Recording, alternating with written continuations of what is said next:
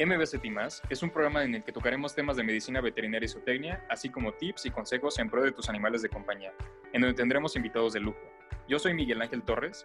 Y yo, Miguel Ángel Rodríguez, conductores de este programa, un espacio donde los animales tienen voz. Síguenos en nuestras redes sociales. Eh, es muy importante más o menos ver en dónde estamos parados.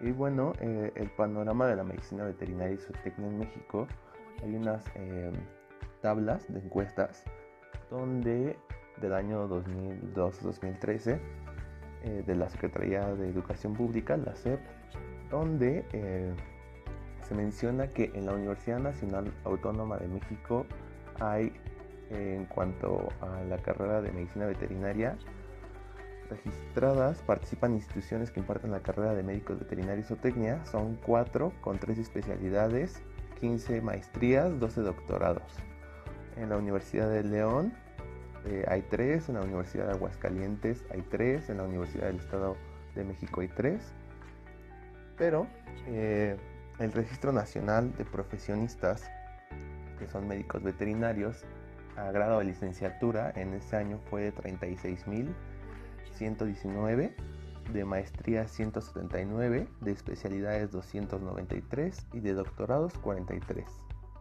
hay diversas, este, el nombre a la UNAM es como licenciatura en médico veterinario zootecnista. Sin embargo, hay eh, carreras registradas como médico veterinario zootecnista de pequeñas especies, médico veterinario, médico veterinario zootecnista, médico veterinario de ciencias animales o médico veterinario administrador. Entonces, eh, si se dan cuenta, hay variedad sin embargo, todos tenemos derechos, obligaciones y responsabilidades. La Federación Canófila de México eh, hace poquito acaba de inaugurar su escuela donde son médicos veterinarios y tecnistas, pero van a estar enfocados en pequeñas especies y animales no convencionales. Solamente no van a ver lo que es producción. Eh, nuestros derechos, pues bueno, vienen establecidos en la Constitución Política de los Estados Unidos Mexicanos, donde el artículo 5 constitucional dice que ninguna persona podrá impedirse que se dedique a la profesión que quiera siempre y cuando sea lícita. Este, nadie puede privar el derecho de eh, que tú elijas a qué dedicarte siempre y cuando sea legal, ¿no? Entonces esto es muy importante. Eh, hay aspectos generales de las leyes de profesiones porque en cada estado de la República hay unas leyes que reglamentan el ejercicio de la profesión. Pero en, resumen, eh, se necesita tener título por institución educativa, cédula registrada en la Dirección General de Profesiones, en la SEP, hacer eh, un servicio, tú puedes elegir hacer tu servicio oneroso o gratuito, pero nadie te puede obligar a que sea gratis. Eh, obviamente estas, este, en estas leyes establecen las infracciones, delitos y sanciones, así como los derechos y obligaciones que tienes como profesionista. Y eh, de ahí se mencionan los colegios de profesionistas, donde se habla de la ética profesional y registro de peritos. Hay que tener claro que es una infracción y que es un delito. Bueno, una infracción es aquella violación de una ley administrativa que se origina por un hecho o abstención declarados ilegalmente por una ley. Esto va a meritar una sanción administrativa, es decir, que se aplica por la misma autoridad administrativa. Ejemplo, cuando violamos algo del reglamento de tránsito, amerita una infracción. Ahora, si nos vamos a un delito, bueno, un delito es aquel acto de acto u omisión que sancionan las leyes penales se van a considerar ciertos comportamientos como dañinos para los valores que merecen especial protección, es decir, aquellos que nos priven de la libertad, la vida, integridad física y sexual. Entonces, esta es la diferencia entre una infracción y un delito. Aquí en la Ciudad de México existe la ley reglamentaria del artículo 5 constitucional relativo al ejercicio de las profesiones en la Ciudad de México. Su última reforma fue en el 2018. En ella se va a establecer todos los derechos, obligaciones, infracciones y delitos que le competen a todas las profesiones y viene inclusive un apartado donde están las enfermedades que tenemos como profesionistas de veterinaria. estas enfermedades a las que nos enfrentamos por estar en constante contacto con animales y en parte son zoonóticas. Respecto a esto, pues bueno, tiene varios capítulos. El capítulo 1 habla de las disposiciones generales, el capítulo 2 habla de las condiciones que deben llenarse para obtener un título profesional. En esta se establece que es obligación cumplir con el servicio social que te pide eh, tu autoridad, ¿no? Y cada universidad te puede exigir ciertas horas. Por ejemplo, en la Facultad de Medicina Veterinaria y Zootecnia, eh, las horas se traducen a meses, son seis meses de servicio social, pero dos de esos meses va a ser comunitario. En general, eh, aquí se va a establecer, se va a hablar sobre las especificaciones que tiene el servicio social en el capítulo séptimo. Y en el capítulo octavo podemos ver el apartado de delitos, infracciones y sanciones. En el capítulo 3 se habla de las instituciones que están autorizadas para dar un título profesional. En este caso, la Universidad Nacional Autónoma de México da el título, pero la cédula la tenemos que tramitar en la Dirección General de Profesiones que viene estipulado en el capítulo cuarto, que esta viene de la Secretaría de Educación Pública.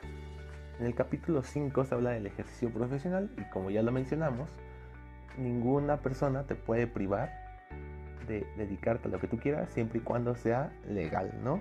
En el capítulo 6 se habla de los colegios de profesionistas que más adelante hablaremos. Páginas de internet donde ustedes pueden consultar la normatividad vigente es la de diputados.gov.mx y la de ordenjurídico.gov.mx. Las obligaciones que tenemos, una de ellas es muy importante ya que el secreto profesional, tenemos la obligación de guardarlo salvo que la ley nos exija eh, hablar, ¿no? Por ejemplo, eh, nosotros tenemos la obligación de notificar enfermedades que están en control, ¿no? A la Senacica, que esta depende de saber. Hay aplicaciones como la de Avise, en la cual nosotros como médicos veterinarios y médicas veterinarias podemos reportar. La sociedad exige que el médico veterinario y las médicas veterinarias zootecnistas demuestren preparación, conocimientos y habilidades al prestar su servicio. Asimismo, que se estén actualizando el uso de las nuevas tecnologías y esto va a permitir una formación integral y acelerada en cuanto al avance de la ciencia, ¿no? ya que como médicos veterinarios o tecnistas siempre tenemos que estar actualizándonos. La Federación de Colegios y Asociaciones de Médicos Veterinarios o Tecnistas de México habla de las responsabilidades de ética. En ellas, el médico veterinario demuestra ante la sociedad su capacidad para responder con calidad, compromiso y de esta manera ayudar a, resolver el problema ¿no? que aqueja a la sociedad. Ejercer el trabajo eh, con conocimientos sólidos, habilidades, tener destrezas, valores, actitudes y hábitos para poder ejercer éticamente. También tenemos la responsabilidad de seguir códigos de ética con el objetivo de que nos guíen y permitan distinguir nuestros derechos y obligaciones, así como colegiarse, ¿no? Colegiarse es muy importante porque de esta manera podemos estar actualizados constantemente. Por ejemplo, eh, hay un flyer en las páginas de la Federación de Colegios y Sesiones de Médicos Veterinarios o Tecnistas, la FED-MVZ, donde se hablan de las responsabilidades de atención que tienen los médicos de, de animales de compañía. En ellas, ellos son responsables de realizar los procedimientos médicos al interior de su consultorio, clínica, hospital, informar al propietario o tutor sobre los procedimientos que van a realizar en su animal de compañía y el propietario tiene que ser responsable de atender de manera estricta los tratamientos que indique el médico veterinario. Entonces es un trabajo en equipo, así como aceptar y firmar la carta de consentimiento donde se habla del detalle de los procedimientos que se van a realizar y el riesgo que existe. El médico veterinario también tiene que informar al tutor sobre la percepción económica por el concepto de honorarios así como aplicar sus conocimientos para curar las enfermedades, agotando todas las alternativas para evitar el sufrimiento y solucionar. Reservarse el derecho de brindar atención médica cuando existan causas justificadas como la negativa del pago de honorarios. Esto por parte de los médicos veterinarios. Por parte del propietario también tiene que realizar el pago completo por el concepto de honorarios que el médico veterinario le está indicando, así como llevar a consulta médica constantemente a su animal con el objetivo de evitar el sufrimiento. Y decidir en qué consultorio clínico o hospital, o sea, él es libre de elegir con qué veterinario se va. Hay una eh, estrecha línea entre la ética y la moral. Bueno, la moral son reglas y valores que regulan lo que está bien y lo que está mal. Generalmente están ligadas a las sociedades, es un fenómeno de cultura, eh, podrían existir sin la ética y en cambio la ética son juicios y códigos relacionados con lo que está bien y lo que está mal. Está ligado a la reflexión, es la disciplina de la filosofía. Sin moral no existiría, ¿ok? Y entonces la ética es individual. Como médicas y médicos veterinarios tecnistas, como personas o como sociedad, día a día nos enfrentamos en decisiones en las cuales existe un comportamiento ético y ante ellas toca escoger qué camino elegir, ¿no? implicando las consecuencias que puede con eh, estas decisiones surgir. Ustedes pueden consultar en la página de la Federación el Código de Ética del médico veterinario y tecnista en México que fue aprobado este año, el 29 de enero. Y por ejemplo, el principio 1 es que el médico veterinario tecnista estará comprometido con el cuidado de la salud y el bienestar de los animales, la salud pública, la producción de productos de origen animal y las necesidades del cliente y la sociedad. Es muy importante, eh, la OIE marca un perfil del médico veterinario entre ellas se marcan las competencias específicas y las competencias avanzadas que se requieren. Por ejemplo, competencias específicas. Saber epidemiología, zoonosis, enfermedades emergentes, reemergentes, programas de prevención y control de enfermedades, higiene de alimentos, productos de uso, de uso veterinario, bienestar animal, legislación veterinaria y ética, procesos generales de certificación, impulsar la producción siempre con buenas prácticas pecuarias, habilidades de comunicación. Es por eso que muchas veces en la facultad se apuesta por trabajar en equipo para que se desarrollen estas habilidades al exponer un tema. Eh, las competencias avanzadas, si bien van a ser aquellas, por ejemplo, la organización de servicios veterinarios, conocer los procesos de inspección y certificación, gestión de enfermedades, investigación, marco de trabajo del comercio internacional, así como la administración y gestión. En cuanto a la demanda laboral, con esto de la globalización no competimos solamente con México, competimos a nivel mundial. Entonces, la demanda laboral está en las empresas nacionales, internacionales y las pequeñas y medianas empresas.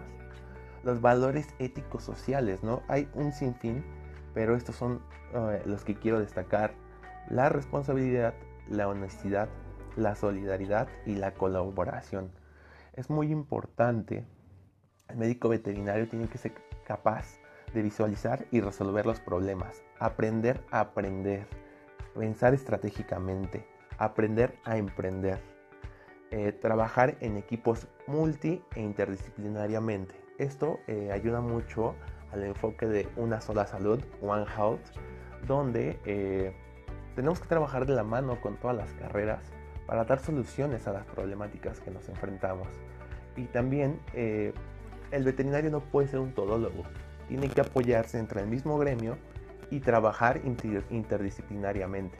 Trabajar de la mano con, con los epidemiólogos, trabajar de la mano con los de clínica de pequeñas especies, con los de fauna silvestre, etcétera, ¿no?